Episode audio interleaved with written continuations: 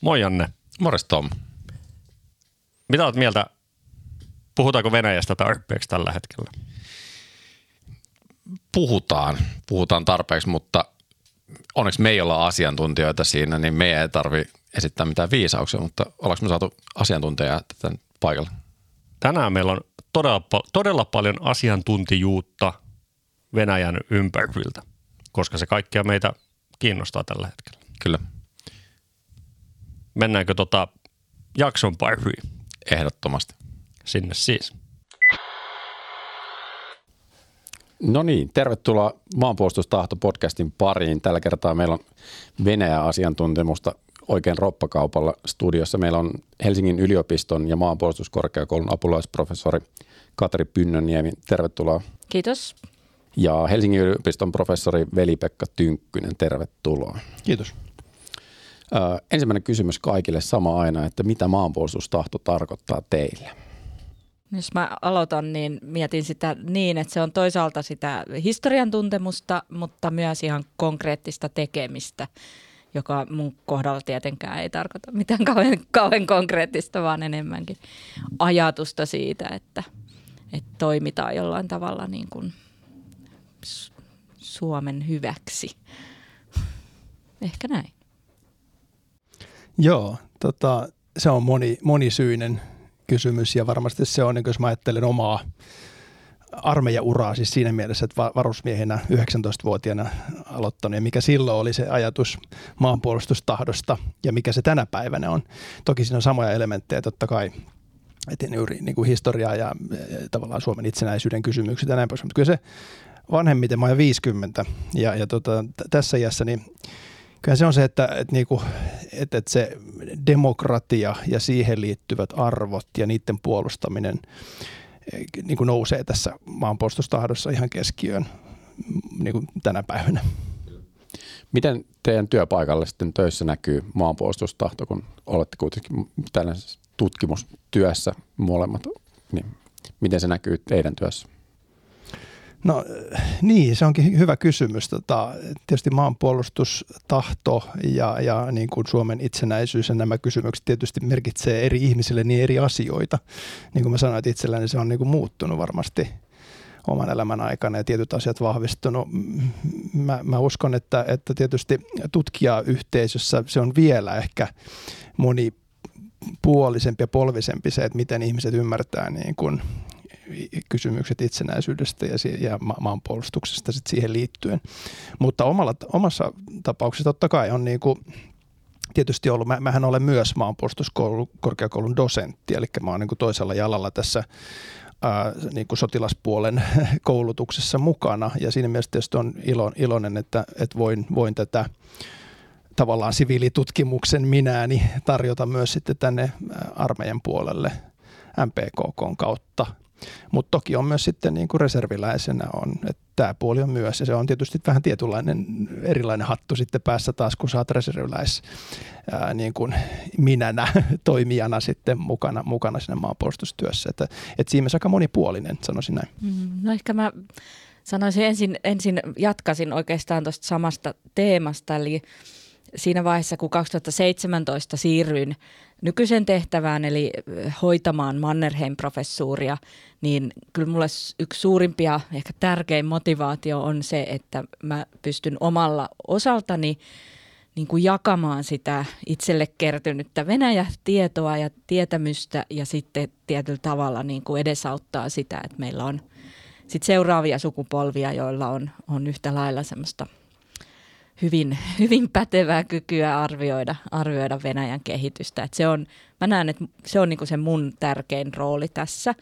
Mutta sitten jos ajatellaan laajemmin, mihin Veli-Pekka viittasi yliopistoyhteisöä, niin ehkä se on sitten se kyky niinku tarkastella kriittisesti myös, että mikä se on se maanpuolustustahto. Tai nyt, nythän puhutaan maanpuolustussuhteesta, jossa juuri korostuu se, että ihmiset haluaa niin kuin puolustaa sitä demokraattista yhteisöä tai, tai muuten. Että, ja, ja sitten meillä on niin kuin sinänsä tärkeä, mutta ehkä välillä liian mustavalkoinen keskustelu sit militarisaatiosta ja mitä se tarkoittaa ja miten meidän yhteiskunta niin kuin tämän asian kanssa jotenkin pysyy, pysyy niin kuin oikealla, oikealla radalla, niin, niin, niin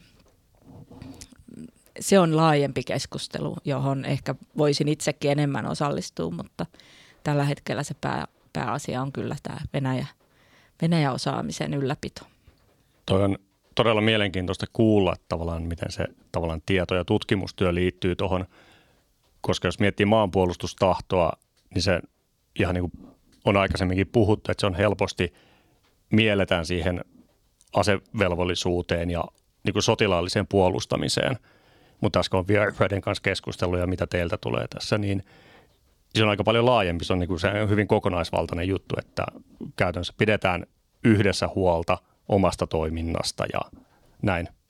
Se ulottuu paljon pidemmälle kuin vaan se niin kuin aseelliseen puolustamiseen.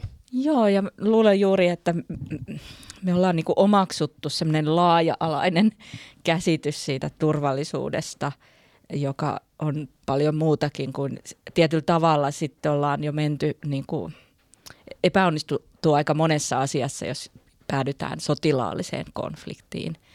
Ja, ja sitten taas siitä niin kuin selviytyminen vaatii taas sitä, sitä niin kuin koko yhteiskunnan – ehkä se on vaan, vaan tämä meidän niin kuin kansallinen historia kulkee meissä, meissä mukana näin, että se on jollain tavalla helppo ymmärtää tämmöisenä laajana yhteiskunnallisena tehtävänä.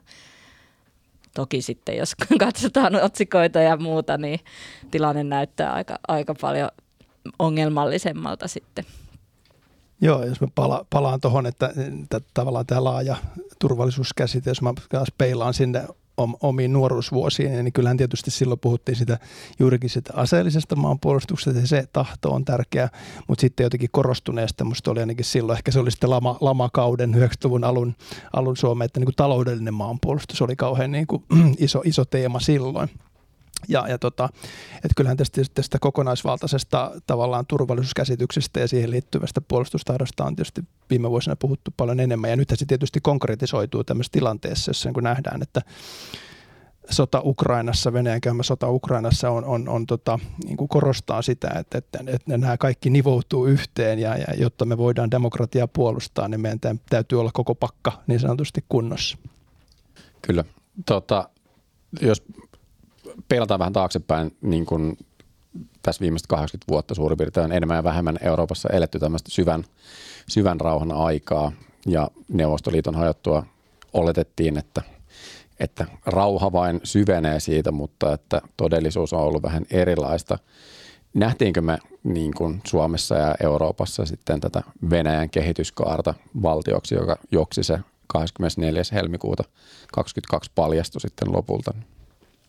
Joo, mä ehkä tarttuisin ensin tuohon me, ketkä me, eli Eli me, meillä on ehkä kyse on siitä, että meillä on hyvin pirstaloitunut Venäjä-kuva ja, ja meillä on ollut meillä, eli laajasti ottaa läntisessä vaikka tutkimusyhteisössä tai, tai laajemmassa läntisessä tai pelkästään suomalaisessakin keskustelussa. Meillä on ollut monta Venäjää ja, ja, ja meillä on ollut erinomaista tutkimusta vaikka siitä, miten 90-luvun alussa, alusta lähtien Venäjällä on erilaisia äärikansallisia, äärioikeistolaisia ryhmiä. Ja sitten samanaikaisesti tutkimusta siitä, että miten Venäjä modernisoituu ja minkälaisia investointeja sinne voi tehdä ja niin kuin se niin kuin teknologinen ja, ja taloudellinen, taloudellinen puoli. Ja, ja sitten on on ollut olemassa hyvää tutkimusta siitä, miten Venäjä sotii tai mi, mitä tarkoitti Tsetseenian sota ja, ja sen jatko ja, ja sitten tämä sitten tämä, niin kuin tämän Putinin järjestelmän muutos ja liimaantuminen. Ja sieltä ehkä se yksi parhaita kirjoja on tämä Katerinen Beltonin Putinin sisäpiirissä. Minä vuonna se julkaistiin? Kuitenkin useampi vuosi sitten, joka niin kuin kokosi yhteen sen analyysin ja hypoteesin siitä, mikä on Putinin Venäjä, jolloin meillä on tämä kaikki tieto ollut kyllä, kyllä käytössä. Ja uskon, että päättäjillä on ollut vielä, vielä niin kuin parempaa tietoa, tai ainakin näin oletan, jolloin, jolloin kyse on sitten ihan puhtaasti ollut valinnoista, poliittisista valinnoista, mitä, miten käsitellään Venäjää. Kun sä sanoit, että se tieto on ollut tosi pirstaloitunutta, niin voiko sä avata sitä vähän enemmän, miten se on pirstaloitunut, koska tälleen maallikkona voisi miettiä, että jos on tutkimustietoa, niin sehän on tavallaan absoluuttista, mutta onko sitä niin kuin nähty toisella tavalla vai mi- mi- Joo, mi- se? tämä on yksi sellainen ajatus, jota mä oon nyt itse kehitellyt ja voidaan mielelläni kuulla, mitä veli-Pekka on mieltä. Eli, eli kun rupesin itse katsomaan vaikka Duginia ja hänen, hänen rooliaan eri aikoina Venäjällä ja, ja tietyllä tavalla joitakin tutkimuksia on aivan hiljattain julkaistu, joissa, joissa kuvataan sitä kokonaisuutta, mutta mä haluaisin niin ajatella sitä, että on ollut semmoisia tutkijayhteisöjä eri puolilla, joilla on ollut vaikka hyvinkin tarkka näkökulma ja kyky niin puhua siitä äärioikeiston noususta tai konservatiivisten voimien noususta. Tai, mutta sitä ei ole ehkä yhdistetty niin kuin strategisen tason analyysiin sitten, mitä tämä kaikki yhdessä tarkoittaa. Et mä itse kun luin tätä Venäjän kansallisen turvallisuuden strategiaa kesällä 2021, niin siinä kiteytyy moni asia siinä dokumentissa, sellainen, sellainen niin kuin väite, että länsi niin kuin tahallisesti, intentionaalisesti heikentää Venäjää, joka on siellä täällä lukenut eri papereissa jo paljon ennen ja Putin on siitä puhunut. Mutta se, että se tuotiin siihen strategiseen dokumenttiin, ne oli mulle itselle – niin kuin mer- merkittävä merkki siitä, että Venäjä on tehnyt jotakin, jotakin tota, ähm, se on niin tullut julkisuuteen isosti tällä asialla ja, ja, ja kyllä mä siitä sitten kirjoitin niin kuin ha- harvinaisesti itselleni Hesarin op-edin, että hei katsokaa nyt täällä tapahtuu jotain, mutta... Joo, y- yleisesti tämä on, mä, mitä sä kuvasit tota Venäjä-tutkimuksen tavallaan kenttää, että se on totta, että siellä on tavallaan omia kupliaan, kupliaan ollut ja on ollut syvää tietämystä myös niistä asioista, jotka tänä päivänä on merkityksellisiä. Mutta mä niin korostaisin sitä, että, että niin mikä tahansa yhteiskunnallinen to- toiminta, tutkimus on myös osa politiikkaa ja osa yhteiskuntaa ja tässä mielessä myös, ei ainoastaan Suomessa, vaan, vaan Euroopassa etenkin muuallakin, Saksassa, niin, niin kyllähän se Venäjä-tutkimuksen mainstream on kuitenkin tavalla tai toisella peilannut sitä ulkopoliittisen linjan mainstreamia. Eli ne, jotka on tutkijoina päässyt määrittämään se, että mitä lopulta sanotaan Venäjästä, on ollut lähellä sitä meidän ulkopolitiikan linjaa. Eli se on ollut se saksalainen ostpolitiikin linja, meidän suomalainen ulkopolitiikan linja, jolloin niin kuin siihen kuului se ajatus, että, että katsotaan vähän ruusuisemmin tai kuului, että katsottiin Venäjää vähän ruusuisemmin lasein kuin, kuin ehkä sitten nämä pienemmät ryhmät, kuplat, jotka, jotka niin kuin näki etenkin Venäjän sisäisen kehityksen. Ja musta ehkä tässä on myös se, että tämä on niin kuin osa kysymys. Osa kysymys on se, että myös me hyvin pitkälle tässä tavallaan, jos ajatellaan näitä ruusuisia laseja, niin, niin ne tulkinnat, ne, ne kumpusi siitä, että miten Venäjä puhui lännelle. Ja se, että se, jos se muutos tuli, niin kuin sä kuvasit, 21 vasta tuli se muutos, että puhe lännen suunta oikeasti niin kuin muuttui. Että jos katsotaan, niin se, se tavallaan siemenet sille väkivallalle, mitä nyt nähdään Euroopassa ja Ukrainassa, niin onhan ne siellä 2000-luvun alussa jo Venäjän sisäisissä keskusteluissa ja, ja, ja propagandassa. Ja mä oon, mä oon tietysti seurannut tätä energiamaailmaa ja jos katsotaan tätä energiasupervallan narratiivia, niin sitähän alettiin rakentamaan Putinin ensimmäisestä valtaan tulla vuodesta eteenpäin että Eurooppa on polvillaan, me olemme energiasuurvalta ää, ja, ja tota, käytämme tätä energia, energia-asetta meidän geopoliittisten päämäärien tavoitteluun. Ja, ja kun näistä puhuu lännessä 2010, 2012, niin silloin tämä Venäjä-tutkimuksen mainstream sanoi, että joo, toi on mielenkiintoista tutkimusta, mutta ei se kuvaa tätä kokonaisuutta. Ja tämä on se tavallaan, että, että me ollaan enemmän uskottu sitä, mitä Venäjä on lännen suuntaan puhunut ulospäin ja vähemmän ehkä katsottu sitten sitä oikeasti, miten venäläinen yhteiskunta ja ne keskustelut sille maan sisällä kehittyy ja mitä lännestä puhutaan siellä. Mm. Mutta ehkä nyt mä voin olla vähän ristiriidassa sen kanssa, mitä aikaisemmin sanoin, mutta Mutta se tutkimusmaailmassa kyllä se iso käännekohta oli sen 2014 jälkeen. En siis on samaa mieltä, mistä sanoit, että on tärkeää ajatella niin kuin marginaalia ja mainstreamia tässä, että minkälaiset tulkinnat pääsee niin kuin pää, pääosaan, mutta, mutta si, silloin alettiin miettiä ja tehdä tutkimusta siitä, miten Venäjä niin kuin strategisena toimijana pyrkii äh, luomaan itselleen suotuisia olosuhteita, kuten heidän, heidän strategiassaan sanotaan. Ja, ja siinä muistan nyt tämän, itse olin mukana siinä UPI-raportissa 2016, jonka, josta niin kuin, jonka kestävä osa on, on edelleen se se analyysikehys, joka, joka luotiin, jossa on, jossa on se osa on Venäjän sisäisen resilienssin kehittäminen juuri sillä, että otetaan haltuun media ja, ja suuryhtiöt ja käytetään sitten sotilaallista niin kuin, äh, voimaa tämmöisenä tuki, tukijalkana myös.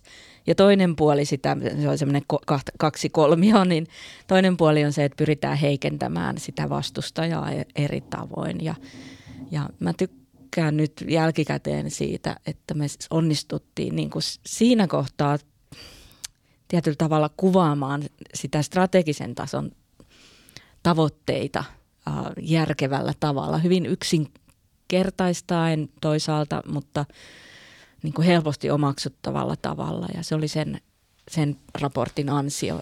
Tämä, tämä on aivan totta, mutta samalla sitten kun katsoo, että tämä on totta, että tätä niin kuin tehtiin ja, ja näitä ulostuloja tuli myös tutkijayhteisöstä, mm. että katsokaa nyt, että mikä, mikä, mihinkä suuntaan se oikeasti Venäjä on menossa.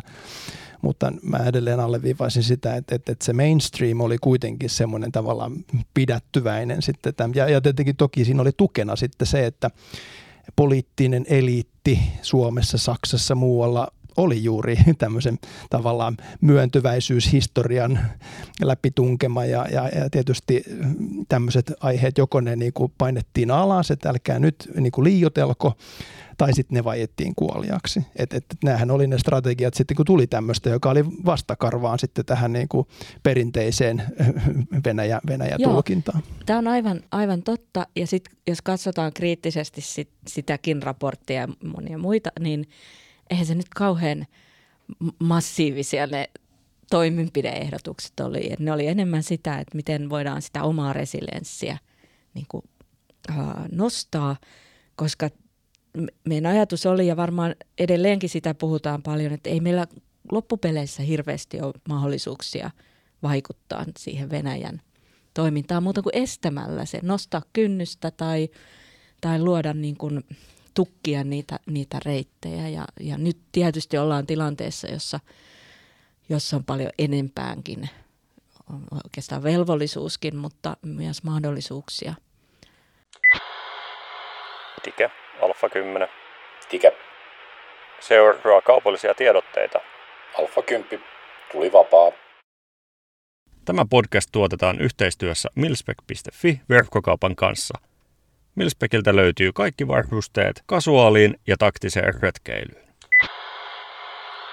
Miten te näette Suomen politiikan sitten tuossa 2010-luvulla ja 2020-luvulle tullaessa, että paljon oli sitä puhetta, että ei saa saa vaan karhua tökkiä, ettei se ärsynyt, mutta silti meillä on mun mielestä kohtuu pragmaattinen näkemys ollut aina Venäjästä ja pidetty sitä niin kuitenkin sotilaallisena uhkana ja siksi meillä on kuitenkin iso reservinäisarmeija, niin tavallaan miten me ollaan tämän kahden välillä tasapainoiltu politiikassa?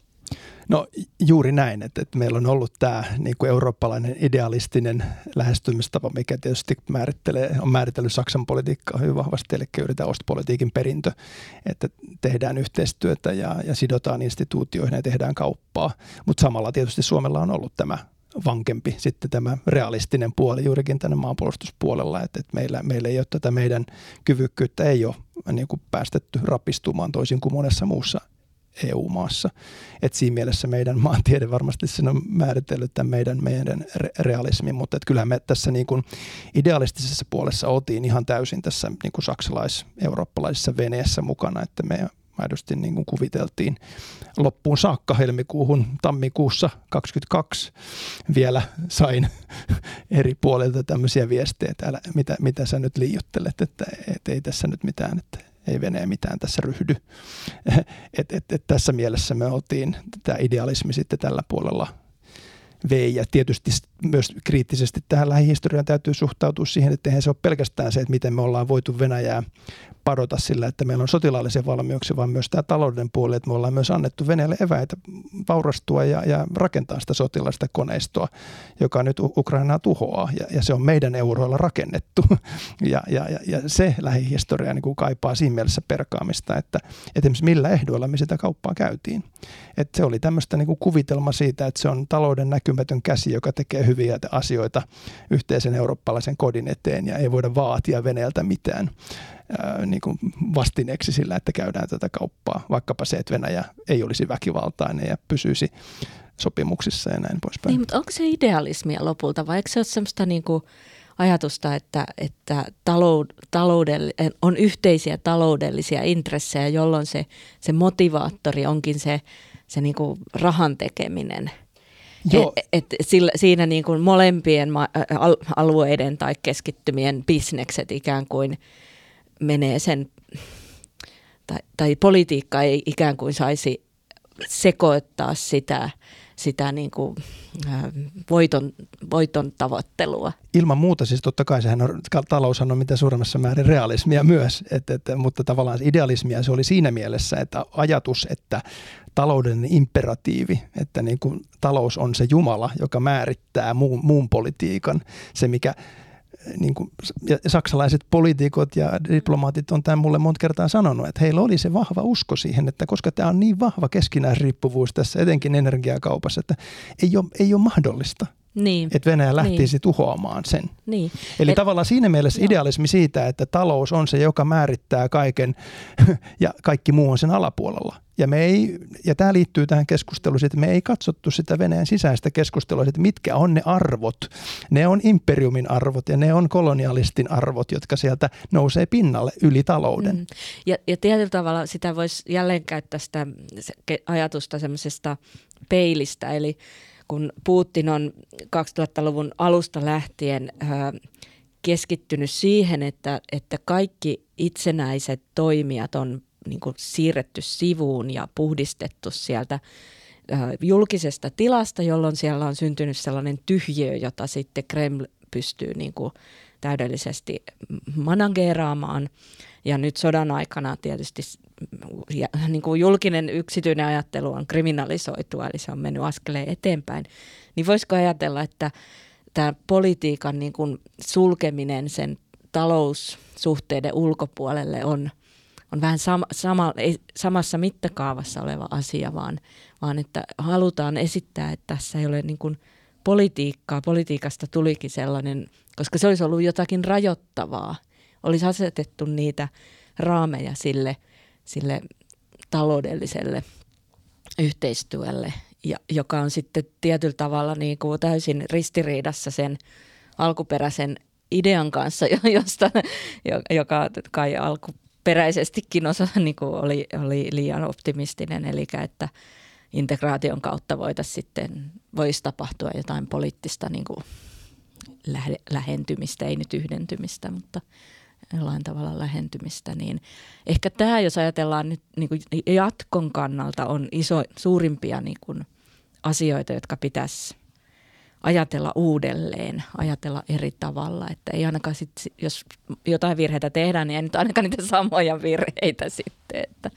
Oliko, oliko osa syy siinä, että me ajateltiin, että me pelataan samoilla säännöillä, mutta todellisuudessa meillä oli tämmöinen talous, taloussäännöt meille ja siellä oltiin firman säännöillä niin sanotusti pelattiin. Joo, ja tämä olisi tosi kiinnostavaa, että miten nämä talouden toimijat niin vastaisivat tähän, koska munhan vastaus on, että nimenomaan näin, että ei ymmärretty, että, että venäläiset Kremli pelaa niin kuin, haluaa aina ö, määritellä uudelleen ne säännöt ja se on sen koko sen järjestelmän ydinidea, että he on täysin vapaita säännöistä.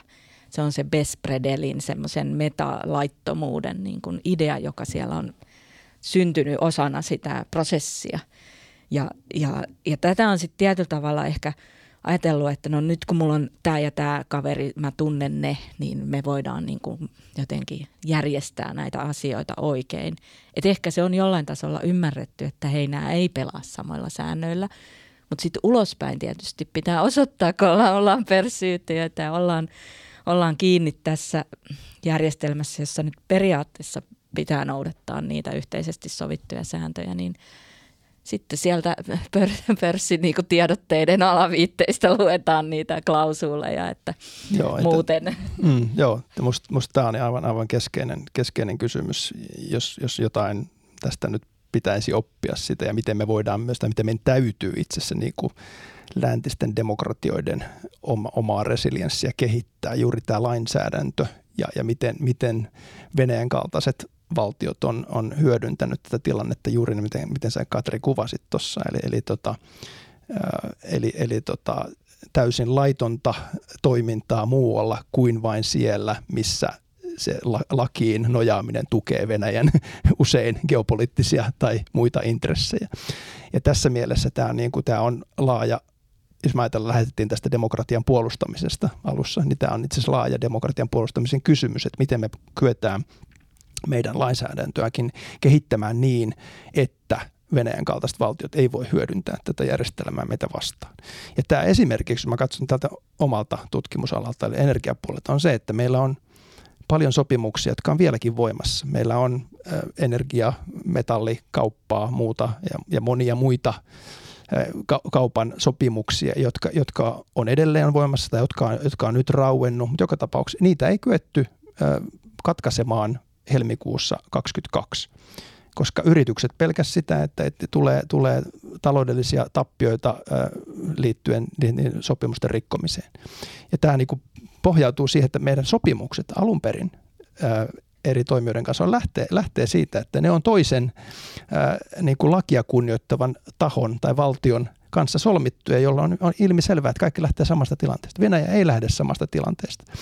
Ja tässä mielessä, että miten me meidän lainsäädäntö myös kehitetään, jos ajatellaan energiaturvallisuuttakin vaikka pidemmällä aikavälillä, yksi keskeinen kysymys, että miten me voidaan, vaikkapa kysymys siitä, että, että tämmöinen force majeure klasuuli sopimukset, jos valtio, joka kanssa käydään kauppaa, aloittaa sodan tai on väkivaltainen, niin kauppa raukeaa. Tämmöisiä ei yhdessäkään sopimuksessa ollut. Ja mikä on käsittämätöntä, jos ajatellaan sitä lähihistoriaa, miten Venäjä on käyttänyt väkivaltaa ensin maan sisällä ja sitten rajan ulkopuolella tähän varmaan liittyy nimenomaan siihen, että ei, ei haluta nää, niin kuin sanoa pahaa sanaa, ettei toinen suutu. Eli ei edes haluta laittaa sopimukseen sitä, että jos alatte toimimaan väärin, niin sopimus purkautuu. Koska toinen vastapuolihan katsoo, että eihän tällaista voi, miksi, miksi te luulette, että me tehtäisiin näin? Juuri näin, se on, se on juuri näin ja se on osa tätä laajempaa kokonaisuutta ettei se ole pelkästään tavallaan tämän niin kuin oikeustieteilijöiden maailmankuvan ongelma, vaan, vaan se, on, se on laajempi, laajempi tavallaan niin kuin läntisten demokratioiden, miten me suhtaudutaan autoritäärisiin valtioihin. Tästä varmaan saadaan juteltua aika pitkä pätkä siitä, että mitä tulevaisuudessa tehdään ja tavallaan minkälaisia korjausliikkeitä, mutta jätetäänkö ne vähän tuohon myöhempään, niin Joo, ja itse asiassa tuota, kun tuo energiapolitiikka tuli, tuli mainit, mainituksi, niin tuota, miten energiatutkija näkee Fortumin seikkailut sekä Saksan suunnassa että Venäjällä?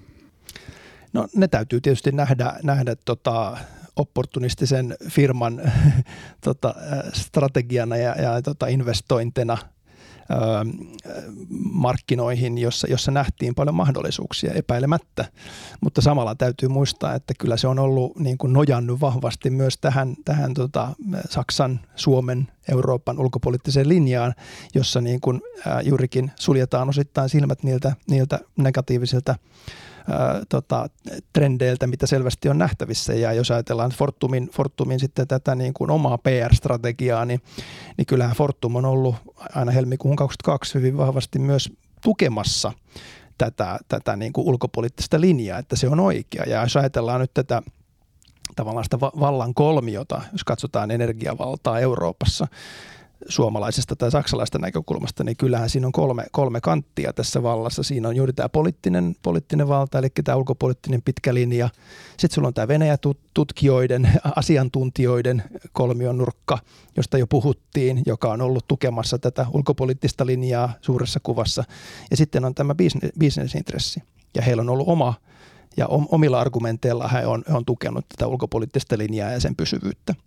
Ja vielä tammikuussa 2022 mä sain tosiaan Fortumilta ihan henkilökohtaisen viestin sieltä joltain strategikaverilta, että että kun sinä näet, että tämä on niin kuin, tota, erittäin vahva keskinäinen riippuvuus tässä Euroopan ja Venäjän välillä, että tämä on, tämä on niin kuin myötä häpeää aiheuttaa se, että sinä kirjoittelet tuommoisia asioita, että siinä on riskejä tähän energiayhteistyöhön liittyen. Ja tämä vaan kuvastaa sitä, että miten se ei ole pelkästään se, että on poliittisia niin kuin näkyviä poliitikkoja, jotka on tätä ajanut tätä vaikka energiayhteistyötä, vaan se on tämmöisen niin kuin laajan, laajan yhteiskunnallisen tavalla valta, valtakolmion tavalla yhteistuotoksena syntynyt, syntynyt mm. tämä linja.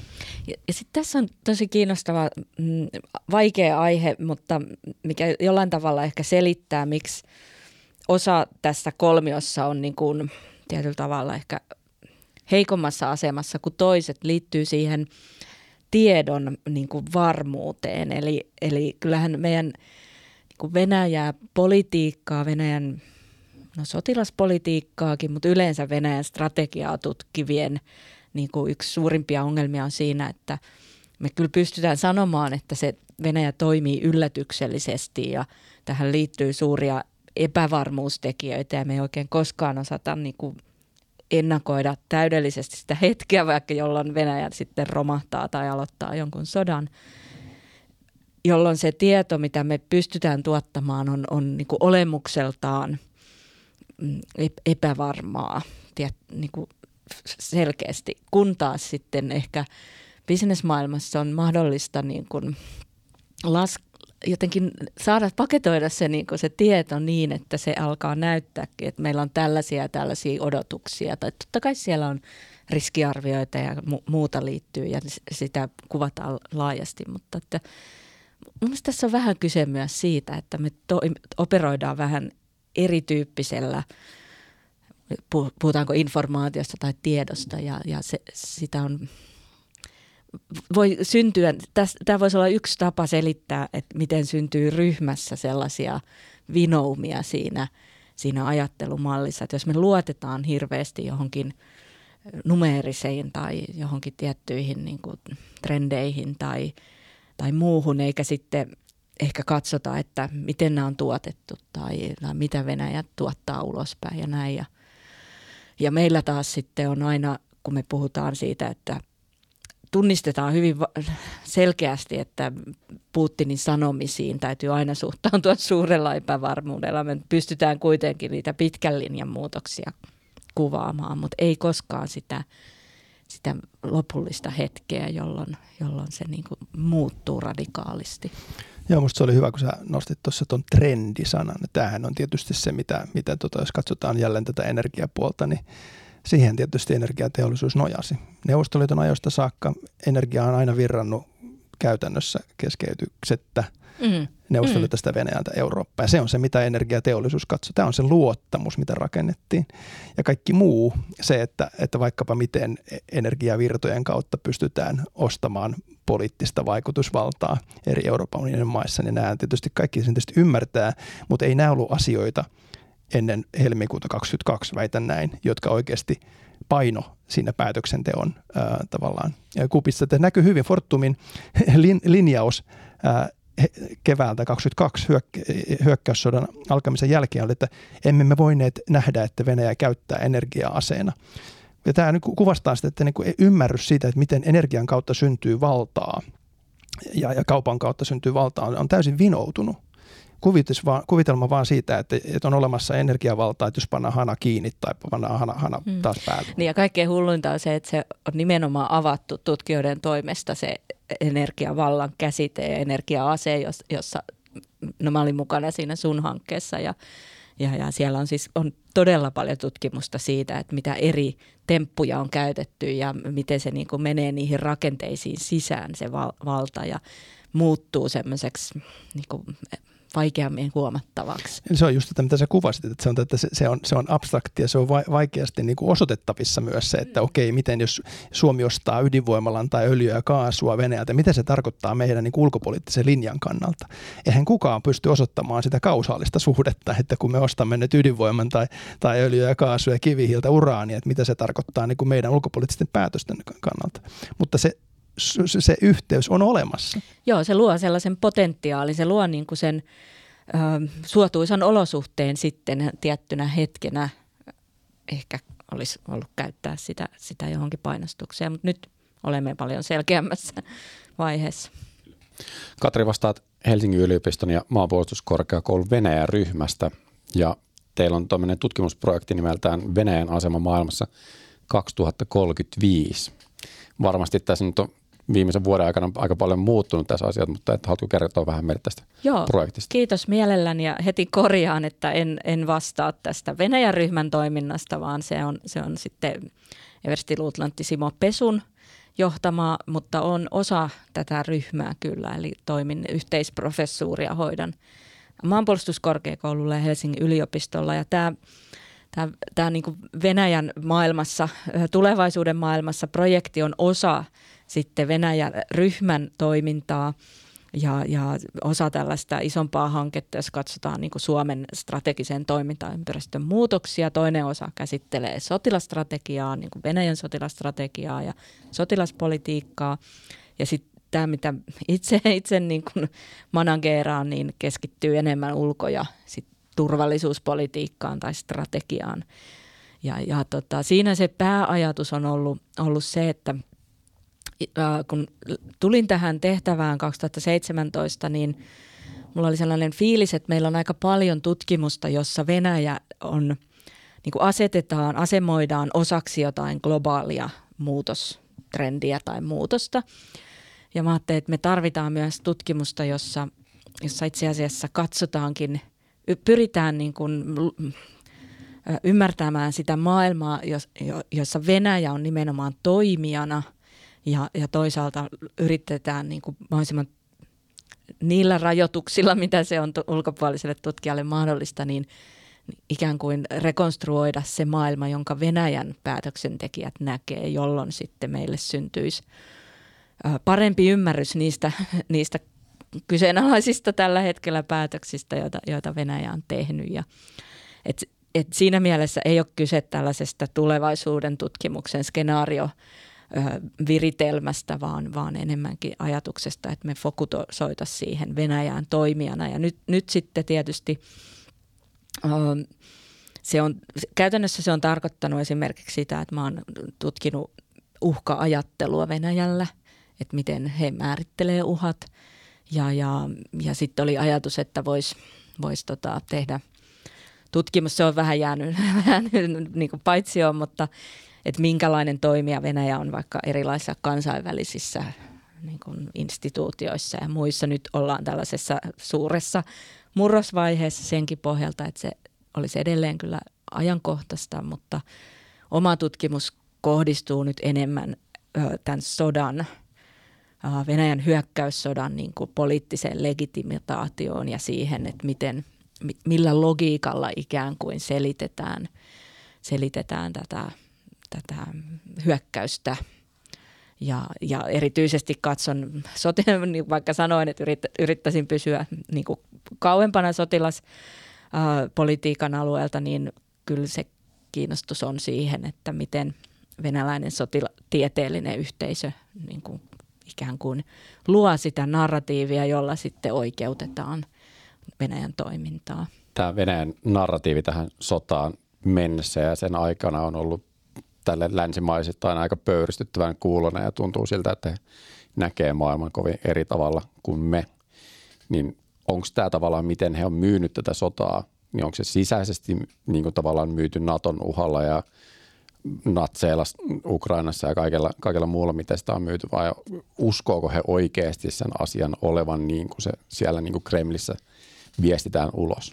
Mm, no tässä on varmaan kaksi tasoa, eli, eli aika, aika monesta suunnasta tulee nyt, et, tulee sellainen mm,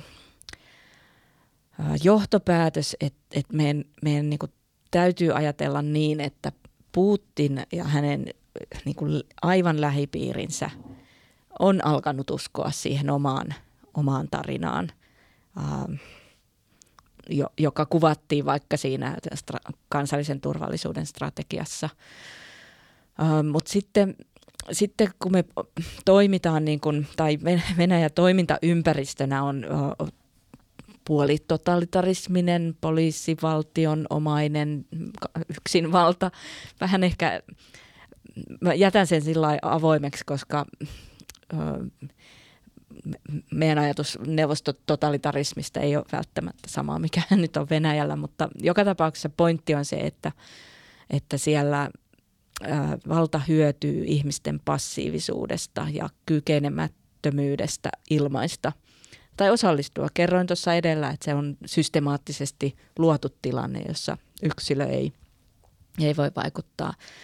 Niin, niin silloin ehkä se tärkein viesti meille on se, että, että siellä ei ole mitään ö, rajoituksia sille poliittiselle vallankäytölle ja, ja se, että mitä joku kansalainen A miettii, niin on, on täysin niin kuin yhden tekevää sen kokonaisuuden sodan lopettamisen kannalta, ellei sitten väki lähde kaduille niin kuin massamittaisesti, jolloin, jolloin on tärkeää ymmärtää, että miksi ihmiset Venäjällä näkee sodan vaikka nyt semmoisena kataklysmisenä suuronnettomuutena, jolle he ei voivat itse mitään vaikuttaa ja se on suuri tragedia.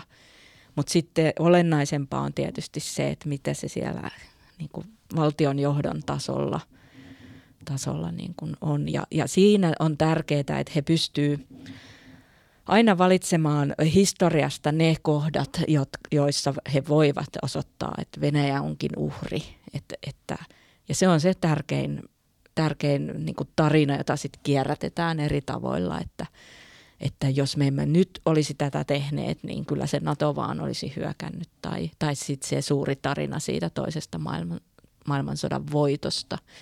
Ja se niin jääminen kiinni siihen toisen maailmansodan voittajavaltio hypetykseen, se on, nyt kun on lukenut lisää noita, varsinkin siellä sota, sota puolen yhteisössä, niin sieltä ei kerta kaikkiaan löydy semmoista kriittistä pohdintaa ja pohdintaa tälle ajatukselle, niin mm. se on jotenkin kaameita.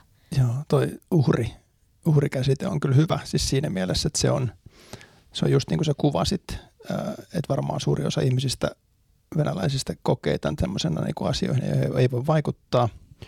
Ja, ja tämmöinen niin kuin onnettomuus, joka on niin kuin heidän elämänsä tavallaan piirin ulkopuolella. Mutta tota, tavallaan tämä uhriutuminen, niin kyllähän se yhdistää sitten siinä mielessä sitten tähän mikä on jäänyt meidän Venäjä-tutkimuksen tavallaan tutkan alapuolelle sitten tämä niin kuin imperiaalinen mieli ja koloniaalinen mieli.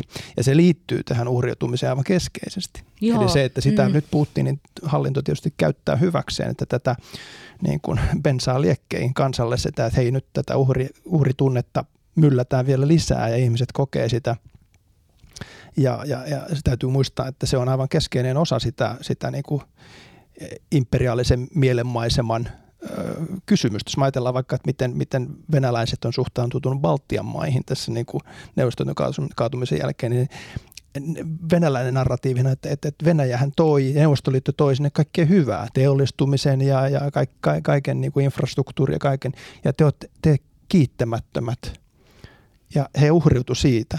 Ja tämä on se, tämä on, tämä on se tähän samaan, samaan niin kuin imperiaaliseen, joka koskee Venäjän ulkopuolisia territorioita väistämättä niin tota, tähän samaan, samaan tarinaan tämä, tämä Putinin, Putinin strategia nojaa. Joo, ja sitten tässä on toinen puoli.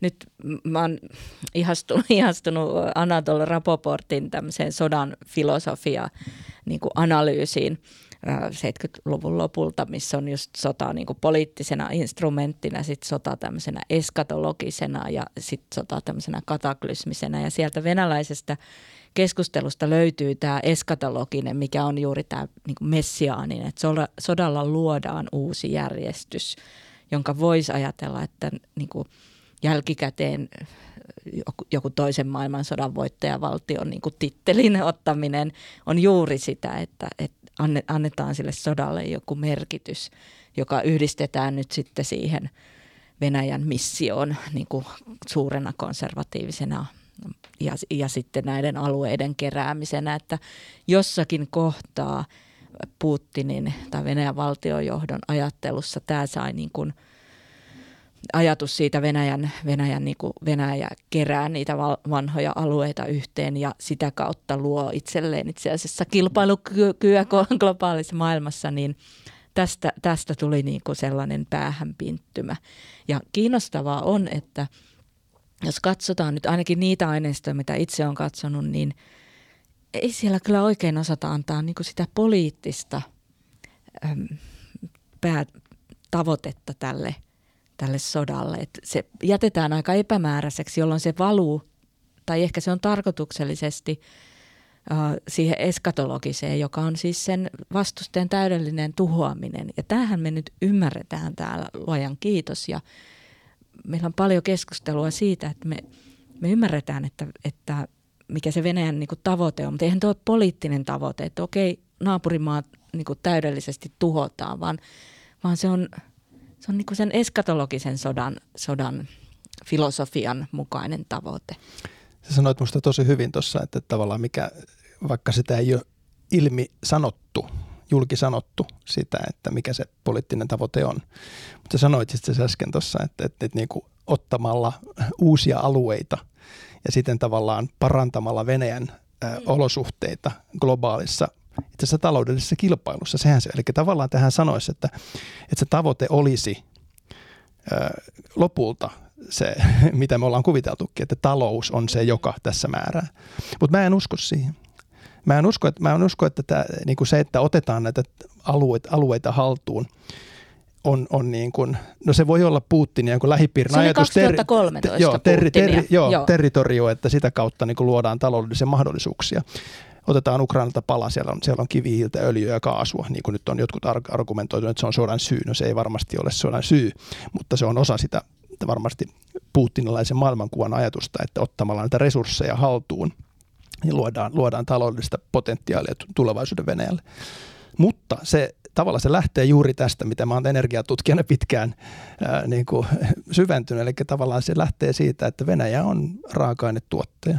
Ja se lähtee siitä, että, että tota, teknologinen kehitys ei, ei eli, eli lopulta ei se talous ole se Jumala, koska ei Venäjä pärjää globaalissa kilpailussa sillä, että se ottaa muutaman aarin Ukrainalta lisää vilja, viljamaata. Vaan Venäjä pärjäisi sillä, että se satsaisi ei sotakoneistoon, vaan laittaa sinne teknologiseen kehitykseen ne rahansa, jota Putinin kaudella ei ole tehty. Eli, eli tässä mielessä tavallaan tämä niin kuin, se, se poliittinen strategia tämän takana, se nojaa juurikin tähän vanhaan geopoliittisen ajatteluun 1300-1800-luvulta valitse vuosisatas. Mutta se nojaa myös tähän tavallaan niin kuin, niin kuin teollistuvan maailman, eli 1800-luvun, 1700-luvun maailman, maailmankuva, sieltä resurssit takaa sen, että sä olet niin kuin boss. Tämä on juuri näin muuten.